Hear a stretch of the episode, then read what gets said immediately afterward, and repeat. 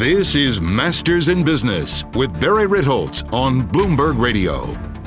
This week on the podcast, I have an extra special guest. And, and what can I say about Scott Adams, the creator of Dilbert?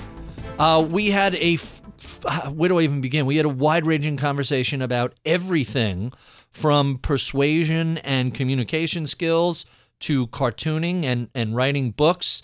Uh, he and I have been on the opposite side of the Trump phenomena, and I have to say, we actually had a uh, very fascinating and civil conversation about what makes Trump so unique and different than everybody else, how he's disrupting politics, how he has won bigly, coincidentally, the name of of uh, the most recent book Scott wrote, uh, and Scott admits to being to the left of Bernie Sanders, which I think would surprise a lot of the people who criticize him uh, on Twitter and elsewhere.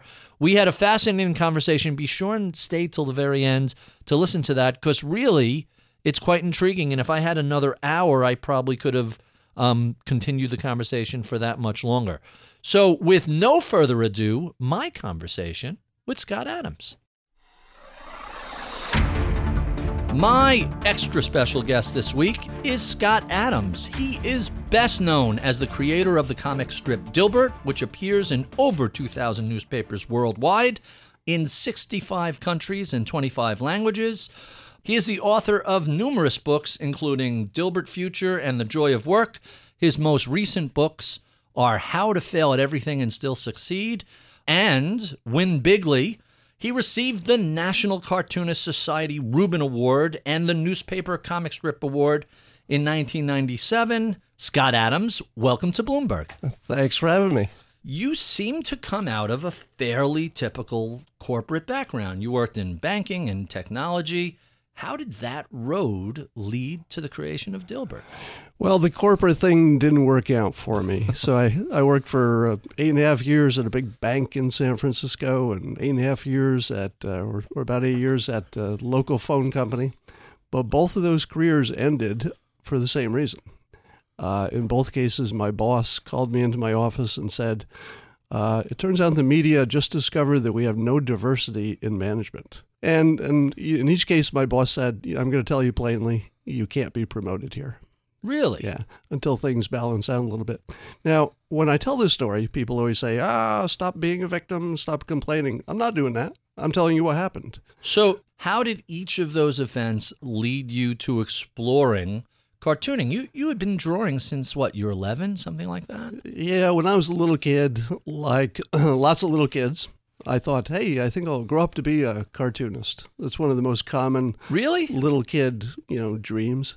You know, basketball player and cartoonist. The right race car driver. Race car driver, yes, astronaut. And I thought I wanted to be Charles Schulz when I grew up. Mm-hmm. But by the time I reached probably age 11, 12, I started to be able to reason. Mm-hmm. Yeah. you know, the, and suddenly the the fantastical world of children started to fall away. You know, Santa Claus wasn't real, etc. But I started to think, wait a minute, I want to be Charles Schulz, the most famous cartoonist in the world, but there are around six billion people in the world, maybe back then, and there was only one of him. And I thought, I'm not liking my odds. Maybe I should try to be a lawyer or a businessman or something. So I gave up on the whole cartooning thing uh, and went to you know traditional economics degree, business world kind of a life. But when it didn't work out, I started to say, what can I do that would not have a boss? Because I because I noticed that the common element was having a boss. Because my my uh, success or lack of it in the corporate world didn't have anything to do with my ability or how hard I worked. It was entirely up to what a boss decided for the bosses and the company's own reasons. And I thought, well, I'd like to be free of that. So I, uh, I've tried a number of things over the years. Cartooning was the one that worked. And what I did was I tried to do things which would have a low risk. You know, I wouldn't die if it didn't work out, and I wouldn't be bankrupt if it didn't work out. I would just be tired or embarrassed. You know, th- those were the worst case scenarios. I saw the world as sort of a a slot machine that you didn't have to put money into, mm-hmm. meaning that I could just sit there and pull until I got a jackpot. And and I could win every time if I was willing to sit there long enough and pull. So cartooning was one of those pulls. It wasn't the only one. There were lots of them. I wrote about it and had to fail at almost everything and still win big, and uh, it just happened to be the one that worked. So let's talk about cartooning a little bit, because in the beginning you got a lot of rejection. You pulled the the lever. You actually were debating, hey, maybe I'm I've pulled long enough on cartooning and it's not working.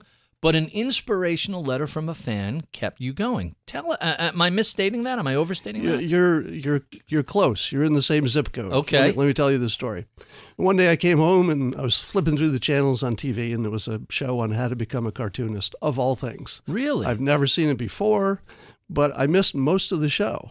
And so I wrote down from the closing credits the name of the host and figured out how to send him a snail mail letter. And I said, Hey, I missed your show, but could you give me some tips how to become a cartoonist? And a few weeks later, I got a two page handwritten letter from the host of the show. Jack Cassady is his name. And he gave me some advice about what books to buy, what materials to use. And then he gave me this advice. He said, It's a really competitive industry, and you're going to get rejected a lot, but don't give up.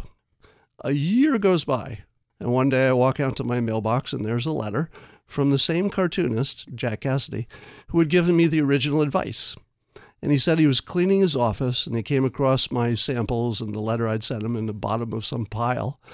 And he said he was just writing to make sure that I hadn't given up. And I thought maybe he sees something I don't see. So I decided to get out my materials and try again. And by then, I had this idea for a character called Dilbert, who was roughly based on my work experience. And uh, sent it out to the major syndicates. Most of them rejected me. Once I thought I had all the rejections, um, I put my materials back in the closet again. And then the phone rings a few weeks later. And it was a woman who said she uh, she worked for a company I never heard of, some company called United Media. And they said they saw my samples, I didn't know how, and wanted to offer me a contract to be a syndicated cartoonist, the biggest break you could possibly have in cartooning. But I'd never heard of this company. And so I said, um, I haven't heard of your company, this United Media company. I didn't send my samples to anybody with that name. So I'd feel more comfortable if you had some references. you know, is there somebody you've worked with before, a cartoonist who's been published in any way, you know, on a on a pamphlet or a greeting card, anything like that?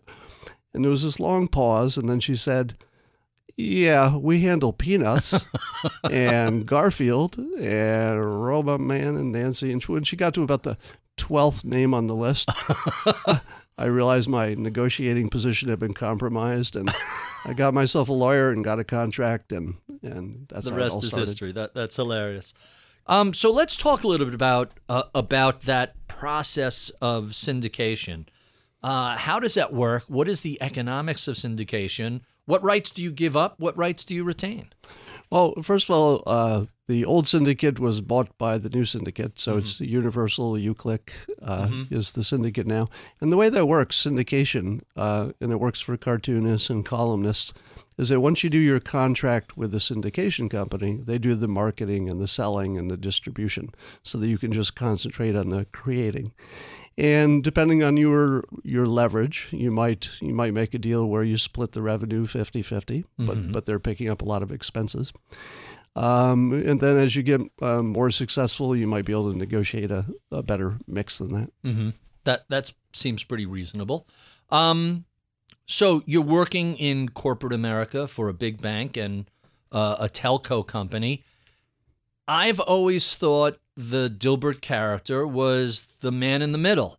He's got an incompetent boy, boss above him. He's got lazy coworkers adjacent to him. He's got aggressive salespeople who always promise the world and expect him to deliver, um, and then annoying um, mentors and interns beneath him. What was the motivation for the experience? Because some people have said, "Well, Scott Adams is obviously Dilbert," but you've kind of pushed back on that. Well, all of the characters are either some part of my own personality, usually not the full personality, because mm-hmm. cartoon char- characters work better if they have some distinguishing characteristic that's usually a flaw. Right, not fully fleshed out, but they are this key characteristic. So if you're looking to, to develop your own cartoon, what you want to look for is can you describe the character in a word or 2 mm-hmm. Garfield's a cat. You know, Dilbert is a nerd. You know, he's depending on what words you want to use. He's a he's an office worker. You know, Alice is angry. Wally is lazy. Dogbert is scheming. So if you can't, The Elbonians? the Elbonians are just the every other country. You know, I, I, I learned that trick that if you use any other country that's a real country, there's just nothing you can do humor wise. It's going to come back. So I had to develop uh, a, an imaginary country uh, just to have somebody who's in another country doing foolish things. And and the fact that it's underwater, what what's the significance of that? It's under mud. So Under the, the, mud. the Elbonians are always in uh, waist deep mud, uh, but that's never explained. Um, all right, so let's talk a little bit about how the strip has evolved over the years. You've gotten some pushback from other cartoonists, uh, including some people who I I have to admit to being perplexed by this, claim that you're basically excusing bad corporate behavior. I don't see it that way. Uh, How do you how do you see do you first of all do you respond to other cartoonists slagging your work and what do you think of the sort of um I don't know pushback to the charming simplicity of the message of somebody stuck in the middle of a corporate drone type of a workplace. Well, first of all, the uh, the hierarchy in cartooning, especially, is that the people who are very successful tend not to criticize other cartoonists. You know, as you- Always punch up, that's legit. and the people who are lower in the rank are pretty sure that everybody above them got there by luck or or the public doesn't understand how bad it is and they can't understand why it's successful. So the people who are not yet successful are just brutal. Right. the people who are peers or uh, or above me in success cartooning are almost never that way. It, it's the rarest thing in the world. You also, I'm going to interrupt right here and say you have frequently discussed the role of luck in everybody's life. Luck is so important.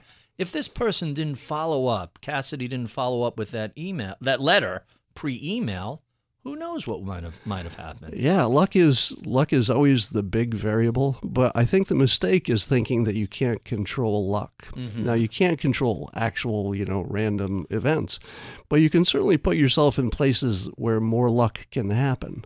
What, what's the phrase? Luck is where preparation meets opportunity. is that there- about right? There's that plus there's amount of energy. If you put more energy into the universe, if you if you try to start 10 companies, you know, one after another, the odds of one of them working out by luck is pretty good. Mm-hmm. If you try one thing once and then you give up, your odds of finding luck are very low. So you can do a lot to go where the luck is. It's the reason I moved from upstate New York to San Francisco because there was just more happening, more opportunity, more chances for luck, And and much better weather. much better weather. to say, to say the least. Have Have you ever considered dramatically shifting the the way Dilbert's life has progressed? You've introduced new characters, you've introduced new plot lines, but he seems to be pretty consistently Dilbert all the way through. Well, actually, I um, I did make one big change early in the strip. The first several years, it wasn't really about the workplace. He was a guy who had a job, but it was about things he did with his dog and things he did at home. And it was just about the time that email was just becoming a thing.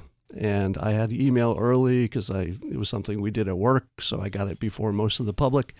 And the few people who got on email didn't have anybody to email. So they didn't have anybody to send a message to. But I started publishing my email in the comic strip, and then people all over the country would say, Hey, I got somebody to write to. I'm going to tell you what I like about your strip and what I don't like. And consistently, they said, We love it when he's at work doing workplace stuff. We don't like it as much when he's at home. So, because my background is an MBA and an economics degree and not art, I did not have any artistic integrity to lose because I didn't start with any. And I said, uh, What's the point of making art that the audience doesn't want to see? So I gave the audience what they wanted more workplace. And that, that's when it all took off. Do you, do you ever get specific ideas from people who shoot you an email and saying, "Hey, this happened at my job"? Yeah, most of what I write is based on other people's suggestions. So I used to get a, get those suggestions by email. Before that, it was from my own experience. And today, every every week or two, I'll just uh, send down a tweet and say, "Hey, what's bothering you about your job?" And I'll get hundreds of responses. Hundreds. And uh, usually, that writes my my week of Dilbert right there. That that that's absolutely astonishing.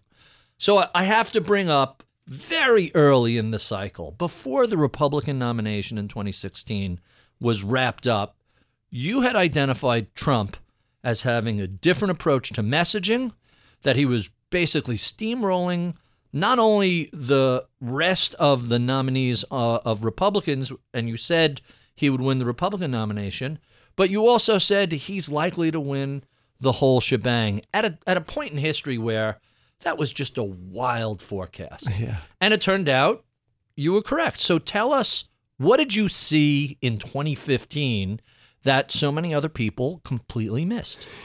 just by chance, I have a weird combination of skills and experience that gave me a different filter on the situation.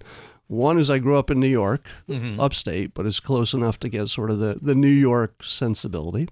So that helped me understand when Trump was serious and when he was kidding, mm-hmm. which seems to be a huge problem with people. They literally can't tell when he's just sort of kidding or he's using hyperbole to The- get a point. The famous line is take him seriously, but not literally. Right. Uh, the other thing I have going for me is a business background. And so I could understand, for example, when he uses hyperbole to tell you the economy is doing better than it's ever been, it's going to be the greatest thing. He understands that the economy is a psychology engine. We don't have a shortage of materials. We don't have a resource problem. We have a psychology problem, and he was looking to fix it directly. Now, I also have uh, a background as a trained hypnotist. So I could recognize, and I've also been studying the ways of persuasion in general for decades. So when I was watching the president work on the campaign trail, I was seeing the techniques of persuasion used at the highest level I've ever seen in public. And and to me, it looked like he was bringing a flamethrower to a stick fight, and it, and I thought it was actually an easy prediction. You know, it's funny. New Yorkers kind of know him as a goofball businessman wannabe. He's not a huge developer. He's not this. He's not that. But he's been an incredibly successful person at managing and manipulating the media. And I think a lot of people completely miss that skill set. there are few better than Donald Trump at dominating the news cycle.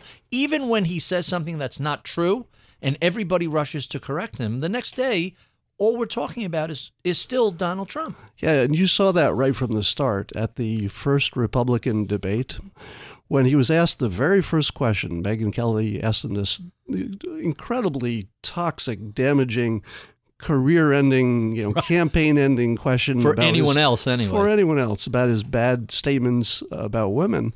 And instead of apologizing like somebody might do or or avoiding the question in the normal way that people do it, he's he he interrupts her with only Rosie O'Donnell.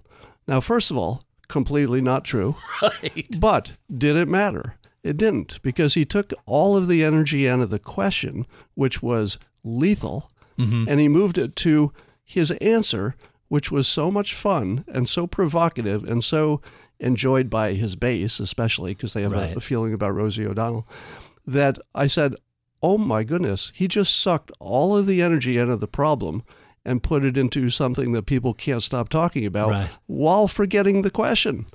And I literally stood up and walked toward the television. Like my I, I had a tingle on my arms and I thought, I think I just saw the future. How to win bigly by dominating the news cycle and sucking all the oxygen out of the room.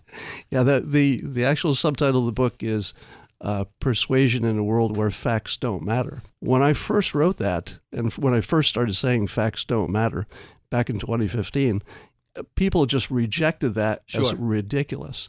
Now you see those words, those exact words, the facts don't matter. And they're talking about in terms of our opinions, not the real world. And the real world, if you walk in front of a bus and it hits you, It matters. that matters. Physics matters. Facts don't But, matter. but your decision about what to do that day might might not be driven by facts. It's about your emotion, how you feel, everything else. So now I would say that that's common way of thinking. That, and, and I predicted in 2015 as well, and this is in Win Bigly, that Trump would do more than win the presidency. I said he would tear the fabric of reality apart, and that we would see see ourselves and how we fit into the universe completely differently because of the experience. And you're watching the fact checkers say, um, he got 7,000 things wrong in the past 24 hours. Why is nobody acting differently because of this? Well, because the facts don't matter. You know, as long as he's persuading us in a direction that people feel comfortable going, better economy, beat ISIS, you know, have good news in North Korea, people are okay with it. I want to talk about the book, How to Fail at, at Almost Everything and Still Win Big, because there are some really fascinating ideas in that book. One of which is don't have goals, have a system. I, I was intrigued by that. Explain the thought process there. Yeah, so the distinction there is a goal is you've, you've got a very specific idea what you want. Uh, but a system is something you do every day that gets you to a better place, but you don't know exactly how it's going to turn out. So, an example would be if you go to college and get a degree. You might not know exactly where that's going to lead, but there's a virtually a guarantee that you'll have more options to do whatever you want. In in the book, you use the example: don't set a goal of losing twenty pounds. Set a goal of eating more healthy. Well, or even more specifically, uh, using the topic of diet, I say make it a lifelong practice to increase what you know about nutrition, to understand that this is better than that. You know, to to understand, for example, that if you have a choice between a plain white potato and pasta, that the pasta has a better glycemic index. So if you if you like them the same, eat the pasta. You're going to be better off. That's just one example, but you could learn uh, almost forever about nutrition, so that you always have an option of the healthier versus the less healthy choice. I, I tell people to make it a habit to uh, practice trying to figure out how to get the best flavor and the things that are good for them. Let's talk about the combination of mediocre skills, which I'm also amused by. How do a series of mediocre skills add up to something that's very successful? Yeah, this is the idea of the talent stack. Mm-hmm. So, a talent stack is where instead of becoming uh, the one best person in the world at a specific skill, which only works for a few people.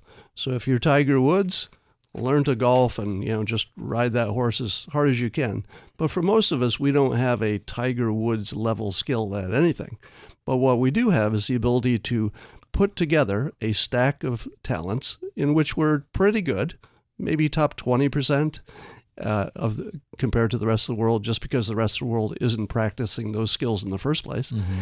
And if you combine them right, you get a very powerful package. For example, um, as a cartoonist, uh, it's no secret that I'm not very good at drawing.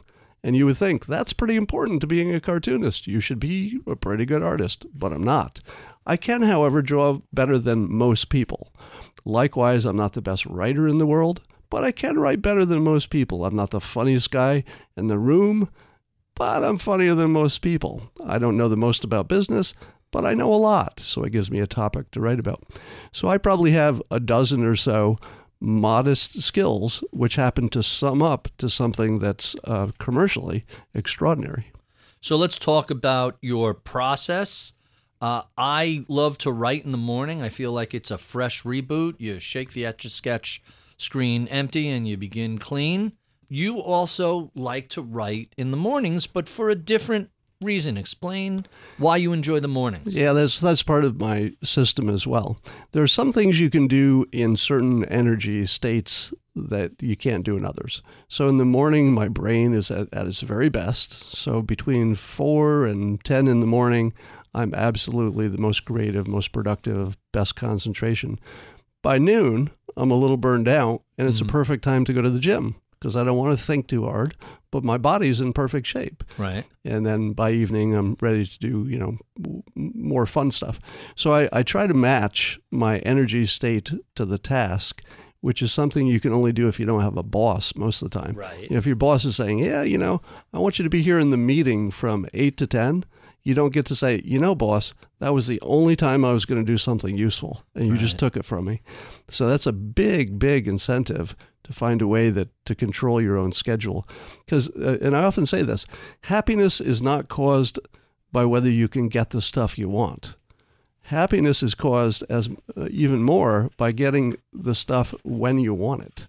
It's not what you have, because we, we live in a world where you can often get you know what you need, but you can't often get it when you need it. You can't often sleep when you're tired, eat when you're hungry, exercise when you have the energy, and write when your brain is, is the best. So, to the extent that you can develop a system so that your energy is always right for the task, you're way ahead.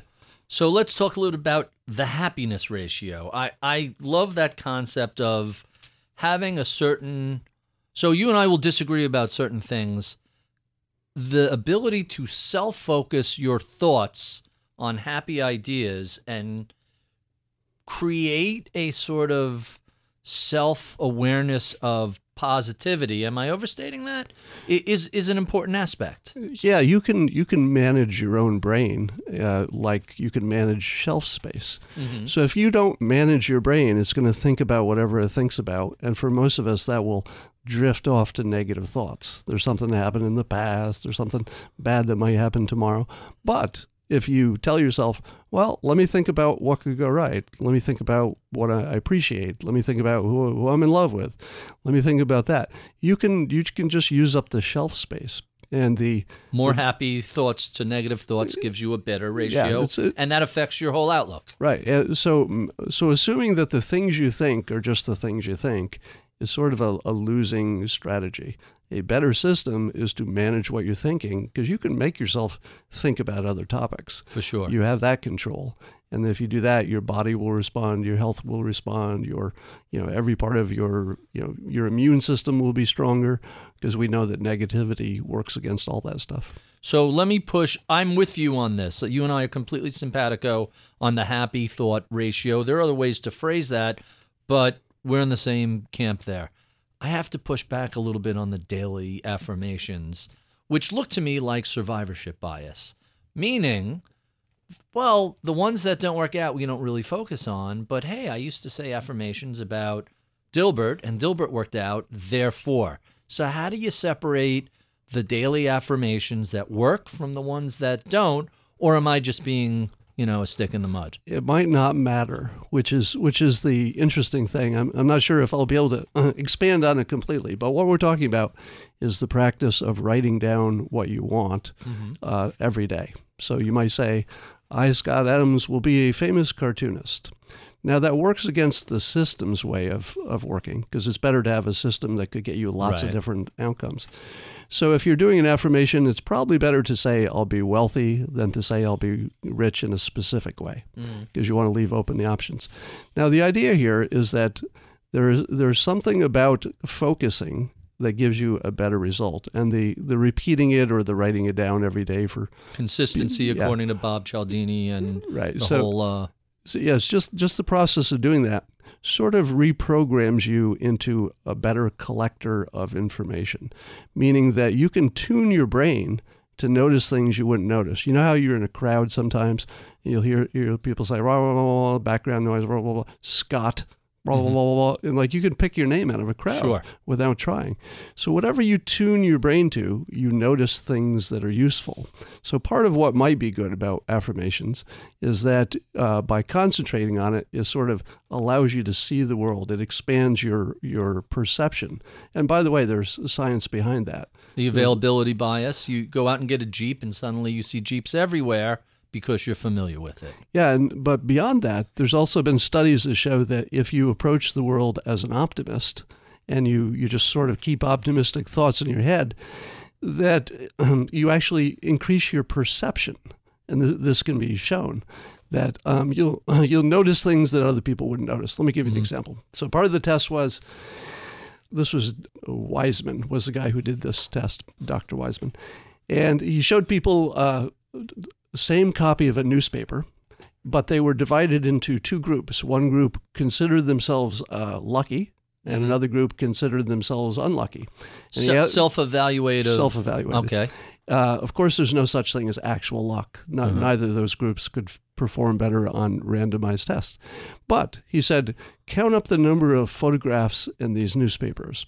And the people who were unlucky or considered themselves unlucky counted up the number, and on average, they got the right number. Let's say it was 42. The people who considered themselves lucky also got the right number on average, but they were done in seconds, whereas the other people took minutes. Huh. What was the difference?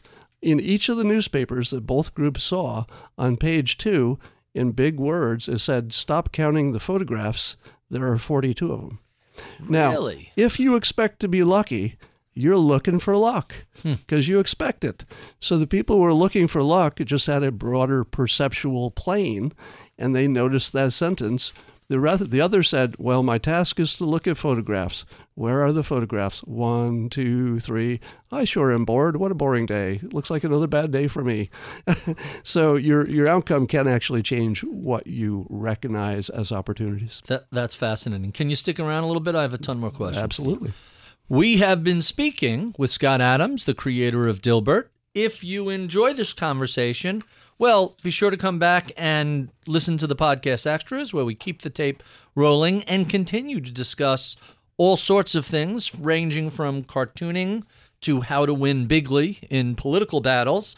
We love your comments, feedback, and suggestions. Write to us at mibpodcast at bloomberg.net. Uh, you can find that at iTunes, Overcast, SoundCloud, Bloomberg.com, wherever your finer podcasts are sold. Check out my daily column at Bloomberg.com slash opinion. You can follow me on Twitter at Ritholtz. I'm Barry Ritholtz. You're listening to Masters in Business on Bloomberg Radio.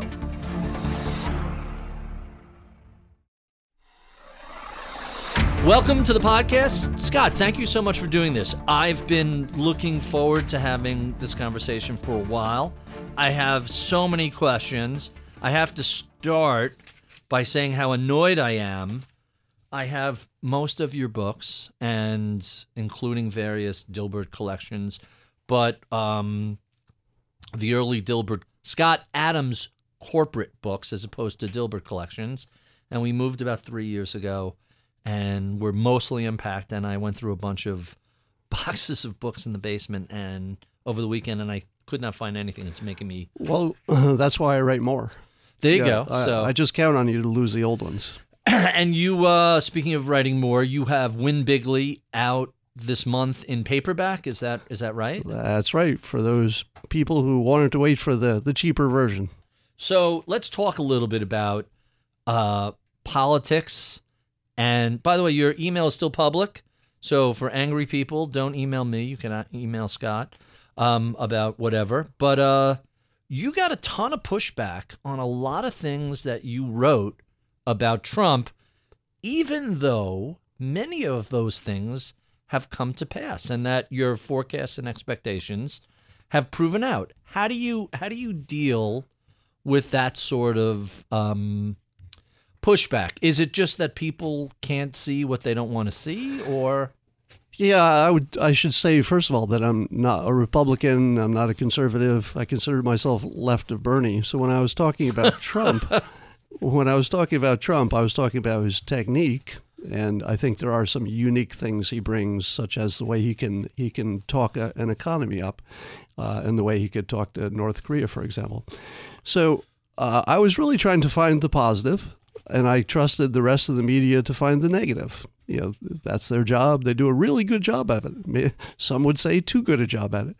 Um, and uh, having been in the public for a long time with Dilbert, I'm used to withering criticism on a daily basis, and you do- you do kind of get used to it. thick skin develops after twenty? You're coming up on, is it twenty five years? Is that right? 30 years of Dilbert. Um, but That's what amazing. what is different when I talk about politics is that recently, just in the last year or so, uh, I've discontinued appearing in public for actually security reasons. Come on, is Yeah. that is that Yeah, that's true. I, it's literally, in my opinion, dangerous for me to be in a big crowd these days because you don't know. It only takes one knot in the crowd to, I- to, to ruin your day. a- as we've seen recently what's taken place in Pittsburgh and what's taken place with mail bombs and God knows what else. Um, But, but let me let me let me uh, kind of put a frame on that. Here's here's my observation of why the world looks crazier, and it all came, it all started when the technology allowed us to measure for the first time exactly how the news was being received by the audience. Mm-hmm. So as soon as you could tell that this headline got you more clicks than that Sure. headline, this approach got you more than the others. The fiduciary responsibility of management of people in the media and the press was to follow the clicks. Right. You've got to go where the profit is because you're a public company in most cases, and the shareholders require that. The the BuzzFeed model, so to speak. Yeah, and you can't really avoid that and still stay in business. So once you got that, you you had a, a press which, through no fault of their own, no bad intentions, just following the clicks, had to go where the the emotional centers of the brain were most stimulated because that's what makes people click, makes them act. And so the news went from even attempting to give an unbiased view of the world to not really trying to do that at all, um, but rather trying to give a view that they know their their their base, whoever's watching them already, will interact with, will like. So once you get in that situation, it has to get worse because the business model won't change. You know that there, there's nothing that's going to replace the model where you make a lot of money by getting people to click. So, uh, any calls for people to be more civil are missing a basic understanding of how the world works. People are not going to be nicer because they know they oughta. Yeah, they, they are their opinions are coming from what they read, what other people say, how they feel about stuff. And the business model is now designed to keep them permanently in fight or flight mode. You know, I literally have a column. We're recording this the day the column uh, should be out in about 15 minutes. How to have a financial debate without mailing pipe bombs uh, to each other. Because if you believe the founding fathers and if you believe um, the marketplace of ideas, we should be able to debate these things not with our Danny Kahneman System 1 emotional fight or flight response, more coolly and, and actually have a debate about the merits of these issues. But it sounds like, at least in the public political sphere, we don't get past that immediate response very often, do we? Yeah, we've developed two separate worlds. I call it two movies on one screen. So uh, the people on opposite sides believe they're looking at the facts and making a perfectly objective uh, opinion based on what they see as the facts. Trouble is, the other side thinks exactly the same thing, and they're looking at, for the most part, the same facts. There are some differences about the different silos. You know, we'll have a little bit of different information. For example, one silo uh, does not like George Soros. the other silo doesn't talk about it. So th- those things are different. But for the most part, we're looking at the same information and having completely different conclusions. So let's talk about that because uh, I th- there's a couple issues here, and I want to unpack them. But you raised like a really interesting question to me. So first of all, I'm a New York, pretty middle of the road guy working in finance, Jewish background. I have never felt oppressed or discriminated against, but clearly within the little bubble that's my world, um, I, I'm not discriminated against. And even go back 50 or 100 years, the reason firms like Goldman Sachs came about, or some of the bigger Fried Frank or Kaye Scholer, or some of the bigger law firms came about, was because Jews couldn't get hired at the the waspy firms, and so they created their own. So I was fortunate to be born into part of the world where I don't really experience discrimination, although I certainly see it online. And to me, when I when I see the way George Soros name is used, it always seems to be a totem or a dog whistle for the anti Semites. For people, you can name a million different financiers. It used to be the Trilateral Commission, or go down the list of all the crazy different people who were pulling the levers of power behind the scenes. How do you respond when people say, hey, George Soros is dog whistle uh, to anti Semites? He's a billionaire, he's Jewish. Therefore, wink, wink, nudge, nudge. We're going to let people know exactly what we're saying. Well, let me tell you the experiment I've been running on Twitter recently. Um, I couldn't understand what all the, the complaints about Soros were about, and I thought, well, that's just because I've not exposed myself to it. If I if I read the right link, if I read the right stuff, I would maybe have an opinion. So I asked people, can you tell me in summary what the problem is. And people couldn't do it, not even close. But they would say, oh, but if you look at this link, look at this interview, watch this video. Most of the video links were to an edited video he did for 60 minutes, in which it's taken out of context to make it look like he really enjoyed the Holocaust. You know, I'm exaggerating a little bit, Right. but that, that's essentially how it's being portrayed, or that he was a Nazi collaborator. If you see the whole clip without the editing, it doesn't look like that. So part of it is that people are looking at the wrong video, and they, uh, through no fault of their own, they believe it's it's the full story. So it starts with that, just a, a some editing job, but then you go, okay, but what's he doing now? I get why you don't like what he did when he was 14, even if you have the wrong information. But what's your complaint now?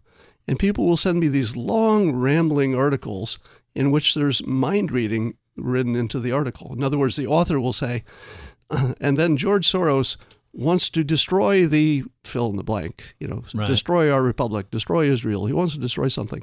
And I'm thinking to myself, I'll bet he never said that. I'll bet there's no quote of him saying, I want to destroy, you know, whatever they love. But everybody is sure they've seen it. They've seen enough information uh, that they have that opinion. So then I ask a simple question. Okay, you don't like what organizations he's funding because those organizations are doing things which you, you think are destructive to the United States, to Israel, or whatever you're complaining about. And I say, can you tell me the percentage of the budget of those people he's funding? And then give me an idea what bad things they're doing so I know if he's like the big reason that some bad stuff is happening. Nobody has that list, or at least nobody I can find can forward it to me in a consumable form. I'll get endless uh, word salad descriptions about the bad things he's funding to destroy the world, but nobody seems to be able to actually describe it in any coherent way. So I can't even form an opinion about whether he's something I should be opposed to or in favor of. I literally can't even form an opinion. So what I'm observing is a mass hysteria kind of reaction, and and part of the way that you can tell it's um, it's not based on facts is that it's limited to one silo. Right, the people on the left, it's invisible to them. Right. it's just not even a question. But but it's so far along to the people in the right. Ke- Kevin McCarthy is the guy teed up to replace uh, Paul Ryan. He tweeted something about Soros funding the caravan coming from Guatemala to the United States. When it reaches that level, it makes you stop and say, "What's going on here?" And to me, the common thread through all of, uh, at least on the right, uh, I find the left and the right are it's not identical and the crazy is different in different ways and I, i'm very anti, anti pc culture the left tends to embrace that the right has something unique which the left doesn't fox news is a very different animal than cnn or msnbc I, i'm happy to say every media outlet has a bias there's no i don't think anybody could disagree with that but Fox News behaves like it's a wholly owned subsidiary, and that's a quantitative difference from everything else. Agree or disagree? Well, let me put it in this frame. It's my observation that the side that's out of power is the craziest while they're out of power. So while Obama was in power, Fox News was talking about birtherism, Right. you know, uh, Donald Trump was talking about birtherism. yeah, uranium one, etc. Um, and Benghazi, email server, go Right. down the whole list. So, so you know, nobody's innocent of pushing stories that you know don't pass all the fact checking. But at the moment, because Trump is in office, it seems obvious to me that Fox has the advantage that they can talk about real things like, oh, the economy is doing well and North Korea and it's going well, etc. So why why don't they? They they spend do. a lot of time on other. I'm always back and forth Well, between but- the two of them. So I'm giving nobody a pass here. Mm-hmm. I'm just saying that in a relative craziness scale, the one who's out of power will act crazier while they're out of power until they get back in power.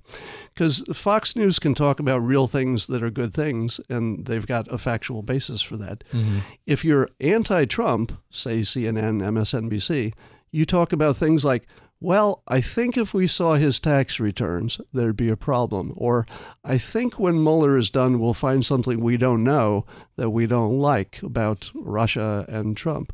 Or I think he's going to say something in the future that will blow up the world. Or I think this violence that happened is because something he said, although we should probably talk about you know those sorts of things separately. Um, because I think it deserves its own topic. So I think that you see a lot of mind reading, imaginary mm-hmm. Trump derangement syndrome on the left because he's in power and he's he's changing their world in a way they don't like. If if Trump uh, you know left office and you know just say Nancy Pelosi took over the presidency in, in a few years, it would just reverse. And Fox News well, would be we, making up stuff, and, and CNN would be reporting more facts. We we clearly saw Obama derangement syndrome, and before that, we clearly saw Bush derangement syndrome. Right. There's, right. there's no doubt.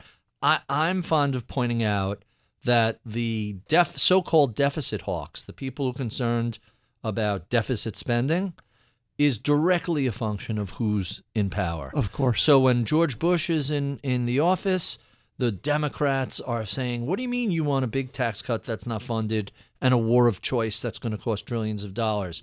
Then the Democrats come into the office and we have to rescue the banks and we need a stimulus and we need this.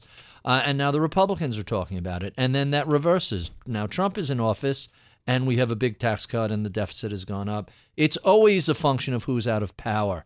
But the question that I raise is is there a qualitative difference to that derangement syndrome um, between each side? Or are you suggesting it's just strictly who's ever out of power is angry and they say and do things that are, are crazy? The the two biggest variables are who, who's in and out of power, and then the personality of the person in the office. Is there is there something about them that's special? Trump is special in you know lots of ways. Mm-hmm. So he he uh, tweaks people's feelings harder than anybody's ever tweaked feelings. No doubt.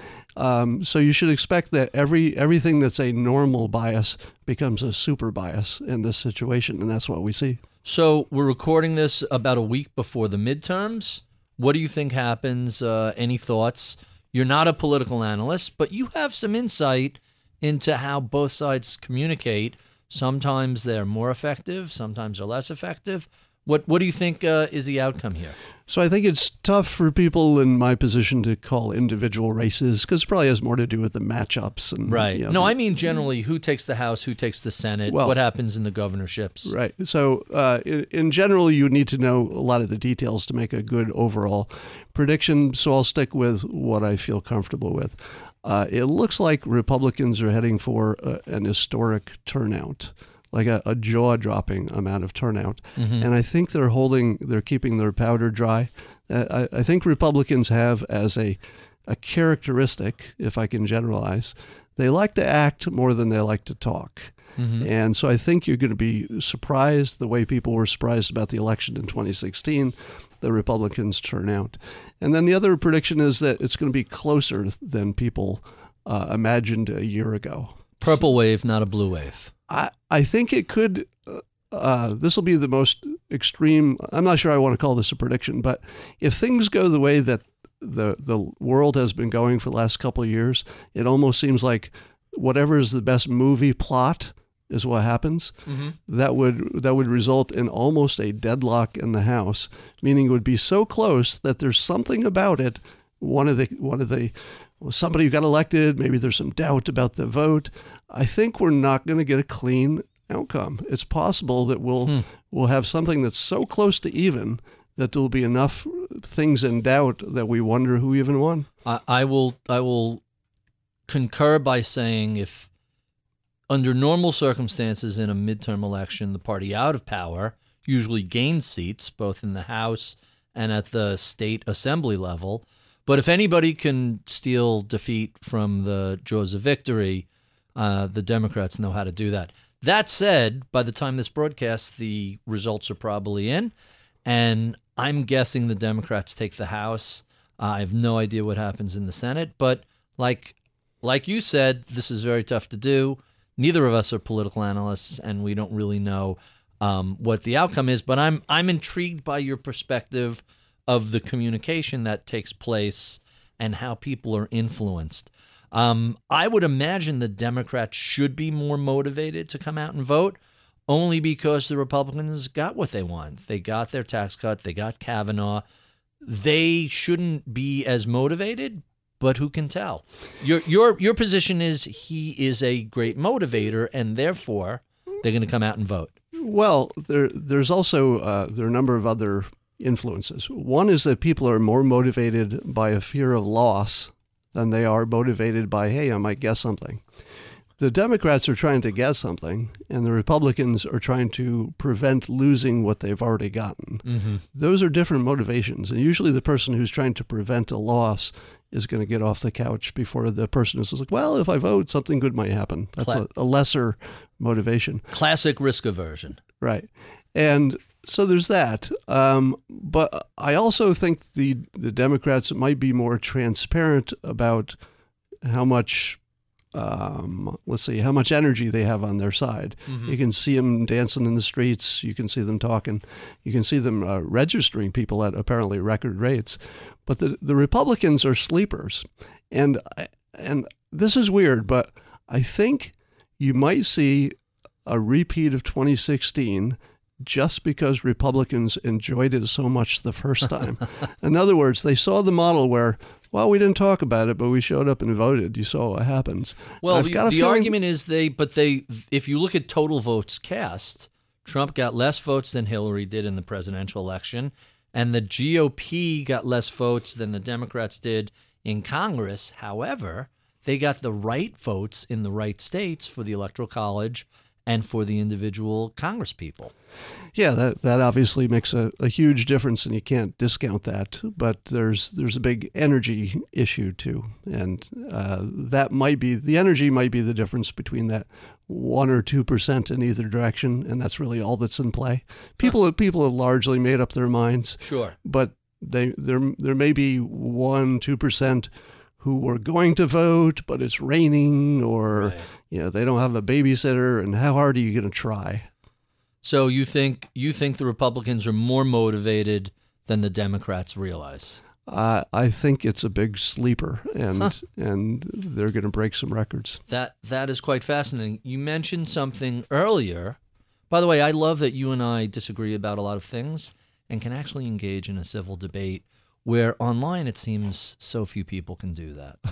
Well, if people were polite online like they are in person, online would be fine too. Well, that that's the the um the automobile pedestrian disagreement. When people yell stuff from the safety of their steel and glass enclosure that you would never say walking down the street and online seems to be that indulgence of id seems to be encouraged when you're online. People people forget that you're not dealing with a robot, you're dealing with a human being on the other side. It's very easy to lose sight of that when you're just punching something into a little Twitter square and hitting tweet. Yeah, probably you know twenty times a day at minimum, somebody will come onto my Twitter feed and say some version of "Your cartoons are terrible. You're an idiot," and that's all they'll say. There's nothing else. And I think to myself, what exactly was your motivation there? It, it had to just feel good. Right. So I think they just get a little charge and being able to hurt somebody they don't know that they've got a problem with. That that's doesn't seem like it's a positive or healthy way to deal with a disagreement. I don't do New Year's resolutions, but I made a resolution this year to try and be nicer on Twitter and you would be shocked at how often somebody says something that is you know, there's a legitimate point there, but it's lost in the obnoxiousness and the anger. And when you just respond with a factual statement about, well, here's the data source I used and this was the basis of that, the person will then turn around and say, Oh, thanks for that. By the way, I love Masters in Business. Keep doing what you're doing. I'm like, wait a second. You were just a total jerk. How, it, it, and I learned that a long time ago. And it's easy to get caught up in the emotion and forget these are real people you're dealing with. Yeah, I might have different people following me because I've never, it's pretty rare that I could send them better information and have them say, oh, yeah, you changed my mind. You, usually it's, uh, you know, your link is crazy and you're crazy. And you They know. don't say they've changed their mind. They said, "Oh, I like the radio show." Like they still haven't walked back whatever whatever data point. You know, I love when people tell me, "Well, you didn't inflation adjust that." I can't inf- inflation adjust height. It's just the guy's height. What are you talking about? So, so that's sort of you know you get sort of stuff like that. I, I, I do get the, uh, it's not that uncommon to get somebody who will insult me while complimenting me, you know, and they'll say, yeah, I love your show. You're crazy about this. Uh, it, you know, so the, I, I don't know if I should block them because they've got these weird, uh, insulting ways to be my friend. And are are you familiar with the soft block? We were just discussing this in the office the other day. the mute, Soft block is if somebody's following you, I shouldn't. Well, uh, normally I would say I wouldn't reveal this because this is a secret trick. but the old joke is if you want to hide something, bury it in the back of a podcast. Nobody will hear it. Um, so someone's following you and you don't want to block them, but you're tired of their crap. So you block and then immediately unblock them. And what that does is it makes them unfollow you and then you mute them and so now you don't see their stuff. They're no longer getting your stuff but they don't know they've been unfollowed and everybody's life just goes on their separate paths with let's just agree to divorce and move forward. It's the twitter case of an amicable divorce. You've changed my life. uh, so i have to give credit to um, my partner josh brown who claims to have invented this in 2010 i discovered it independently five years later, I'm like, this is a very effective technique to, because once you block somebody, then it's like, oh, that idiot Scott Adams blocked. Oh, Ritholtz, he's a jerk. He blocked me. So instead, block, but you have to do it immediately so they can't see it. It's block, unblock, and then mute, and we all just move along with our lives. That's brilliant. I've been calling people Nazis and then blocking them. That's funny. So, so let's talk about Nazis for a second, or actually, more specifically, you said the situation with Pittsburgh and some of the more incendiary rhetoric is different than some of the other stuff. Um, what were you thinking along Yeah, just in the sense it requires a little more expansive context. The first thing I'd say is that if you're looking at the president's rhetoric and saying how is that affecting people, there are different filters to view that. Sure. If you're looking at it a legal filter or a social filter, even, his enemies agree that you can't blame the talker for the person who did the bad act. hey, you're the guy with the gun. Right. You know, So- crazy is crazy. But if you viewed it through a science lens and you've got millions of people listening to a message, are some of them going to be influenced in ways that are unproductive and dangerous? And the answer is yes, just about every time. Now, President Trump is surely the type of personality that could trigger people on the fringes. But I would say most presidents probably are. Uh, probably most presidents have triggered people for their own reasons uh, to do things. Now, if you're looking at somebody who is triggered to, in the case of the synagogue shooting, to attack people who the president clearly favors. I mean, he's been good to Israel. His family is Jewish. His his daughter married someone Yeah, who's Jewish and right. converted to Yeah, Judaism. his, his advisors, you know, you can go right down. He, and the shooter actively disliked Trump, but he's still being Trump is still being blamed for raising the temperature and what about this uh, kind of what about the mail bomber? How do you define that guy? Ju- just um, Crazy? mental illness? Right. You know, there, it's always a problem to to say that we should change all of our behavior because there are some mentally deranged people who are going to take it wrong. So, while all presidents say things that might affect some of the people on the extreme fringe, Trump seems to be much more incendiary than Obama or Bush or Clinton. I, I, th- I think that's right, and you, I don't think that we should ignore that. And and the president should do whatever he, he needs to do with that. Uh, um, but let's also size it. I did a Twitter poll, which of course is deeply unscientific. Right. But I asked, what do you think causes people to act more violently? The president's rhetoric, or fake news, video games, or music? And what you find is that the president is in is in the same range, at least in people's opinions, with music and video games, which I also believe do trigger people. If you're looking at a huge population, and you know, if 100 million people are playing a video game where somebody gets shot, somebody's going to shoot somebody. It's just So the question happen. is: Is it the video game, or you take hundred million people and statistically there's going to be one crazy It's- in that group? it's the price of free speech. Yeah, but you want to size it. Fake news can kill millions. I mean, fake news is a serious, serious. So how do you define fake news? And Two ways. what? And now the reason I'm going to tee up this question very specifically, there's an inherent bias in all media operations, from the New York Times to the Wall Street Journal, um, and peop, uh, entities on the far extreme.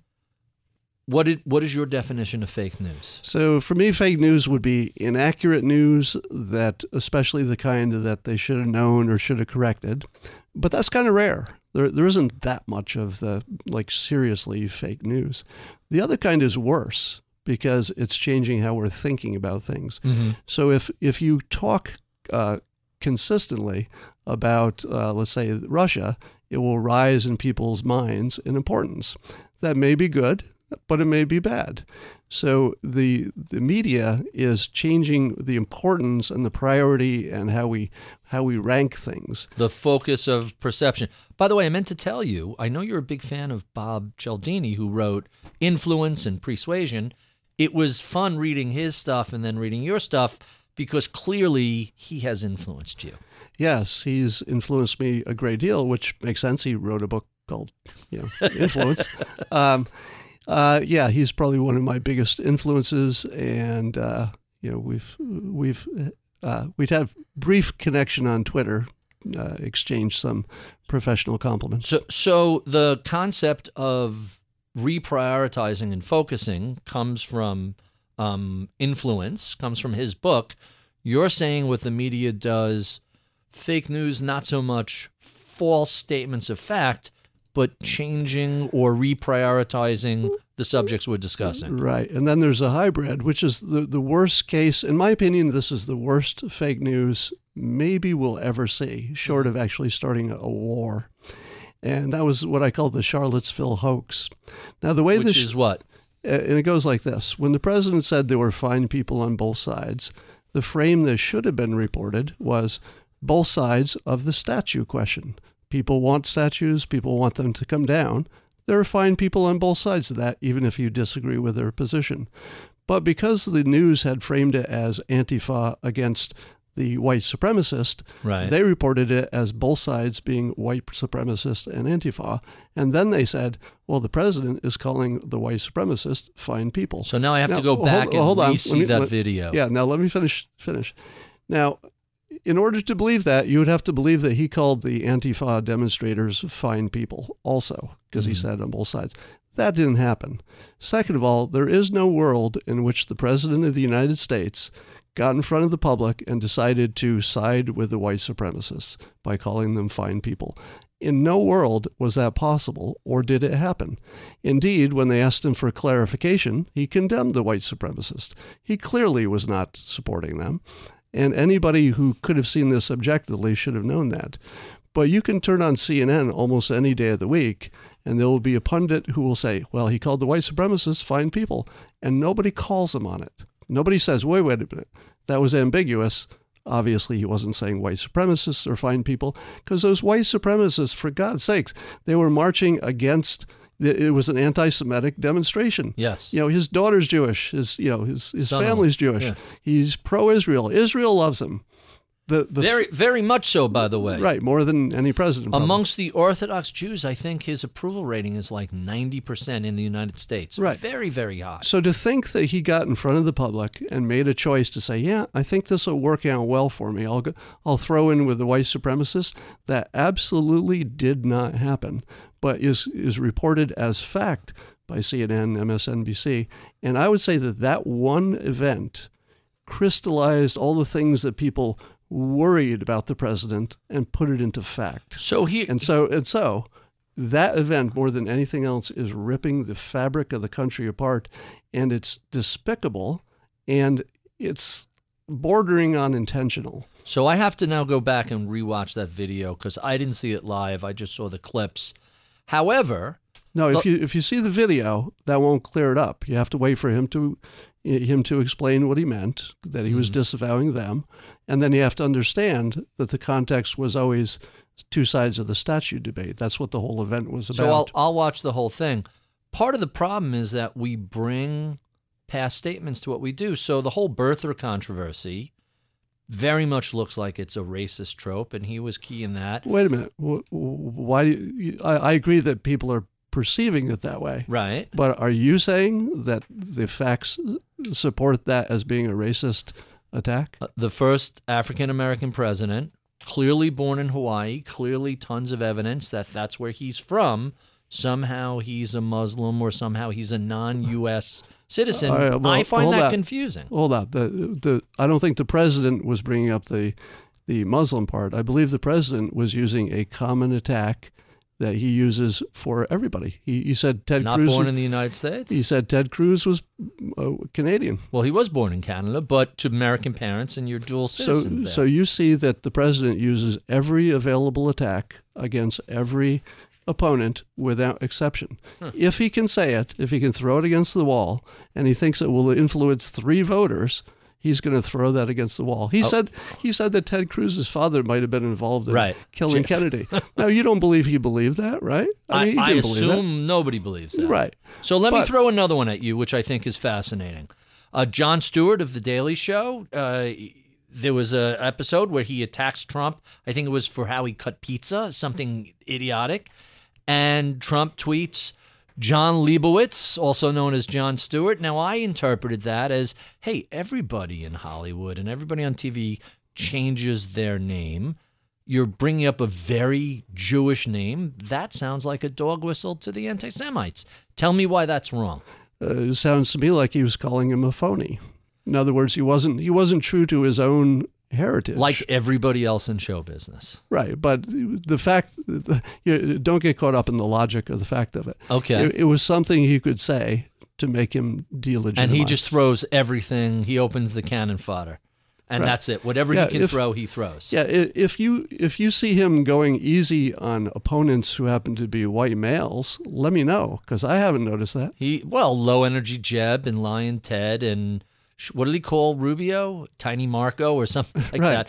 He he. But it seems like it's not religious or racial. It Correct. just seems that Crying Chuck.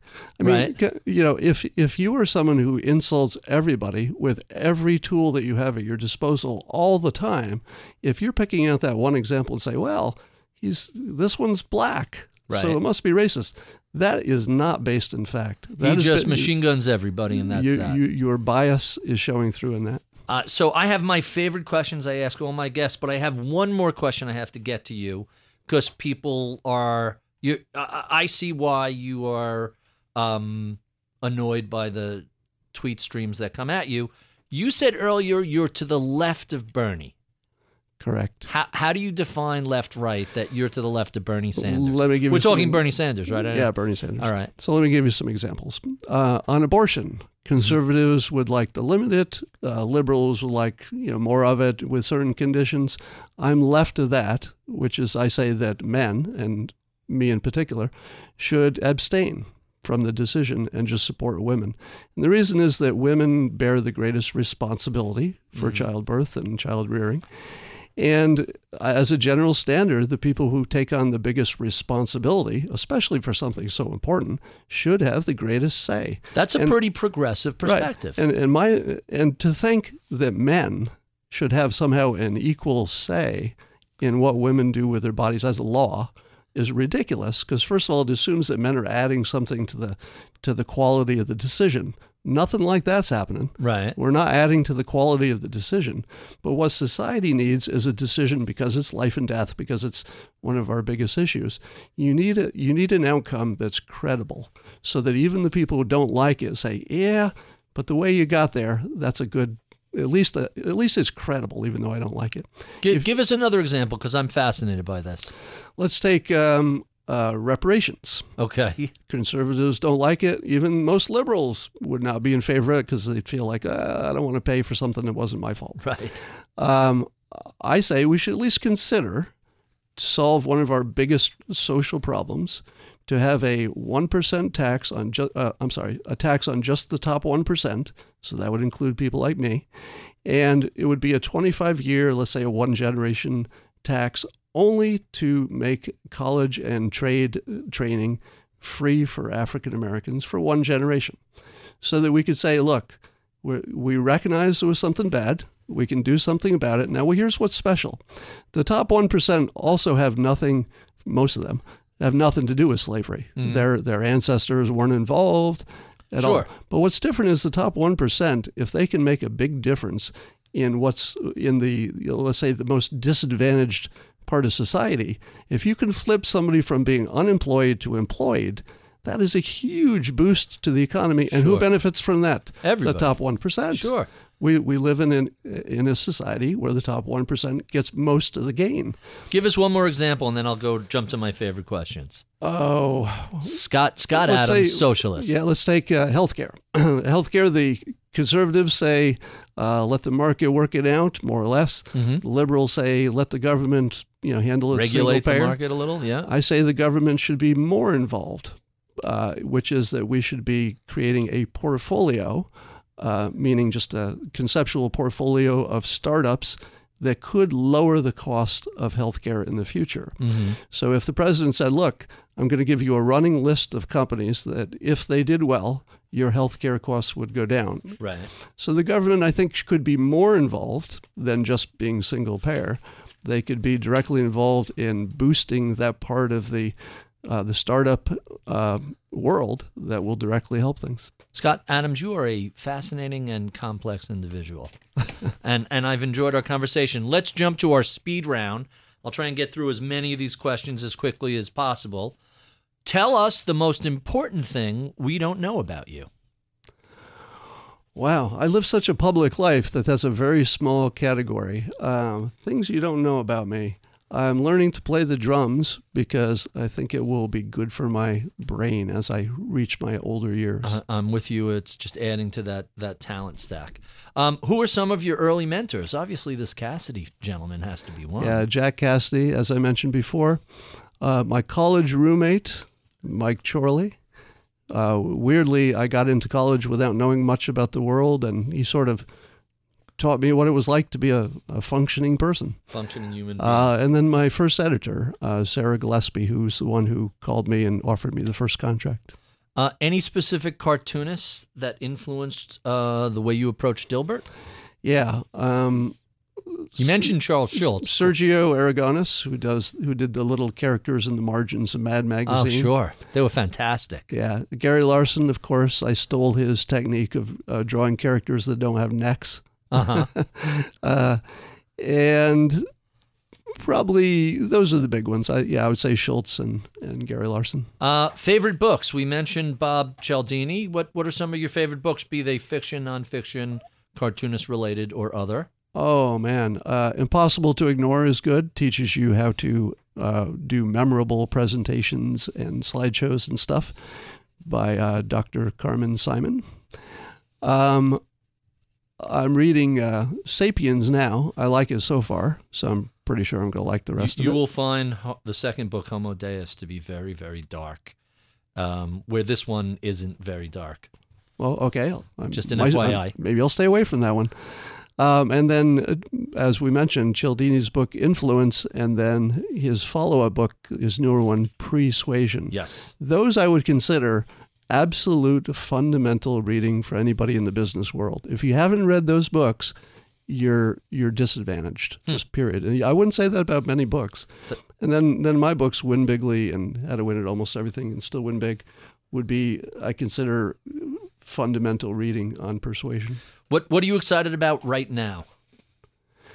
Ooh, right now I'm working with uh, Bill Pulte on something called the um, the Blight Authority. Blight meaning B L I G H T, the the rundown inner cities areas. What he's he's doing with his nonprofit is helping cities clear out big contiguous areas, uh, and then I'm helping him try to figure out, you know, can we attract some ideas because ideas are the bigger problem than money. Nobody knows what to do, so we're we're trying to come up with some ideas to uh, help the inner cities and productively use that space. Tell us about a time you failed and what you learned from the experience. Wow. Um, You mentioned the restaurant in how to fail at everything and still win. yeah. I thought that was interesting. So almost everything I failed at um, was something I chose that would teach me something along the way. So uh, the first time I gave a corporate speech, when I was paid way too much to give a speech, uh, when Dilbert was just taking off and you know the speaking requests come in, and I didn't know how to be a public speaker, but I took the deal.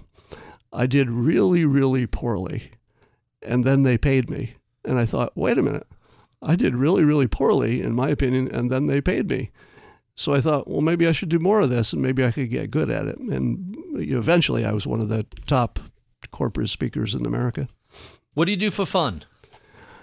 Uh, well, my girlfriend Christina and I spend a lot of time together, and um, mostly it's whatever couples do. You know, go out to dinner, travel. Sounds like fun. Uh, someone comes to you, a millennial, a recent college grad, and they're interested in becoming a cartoonist. What sort of advice would you give them? Well, I would tell them, first of all, develop their talent stack. So I would tell them to concentrate on writing even more than the art. I would tell them to create online and see if they can build an audience. I would tell them to change their art based on what the audience is telling them is working or not.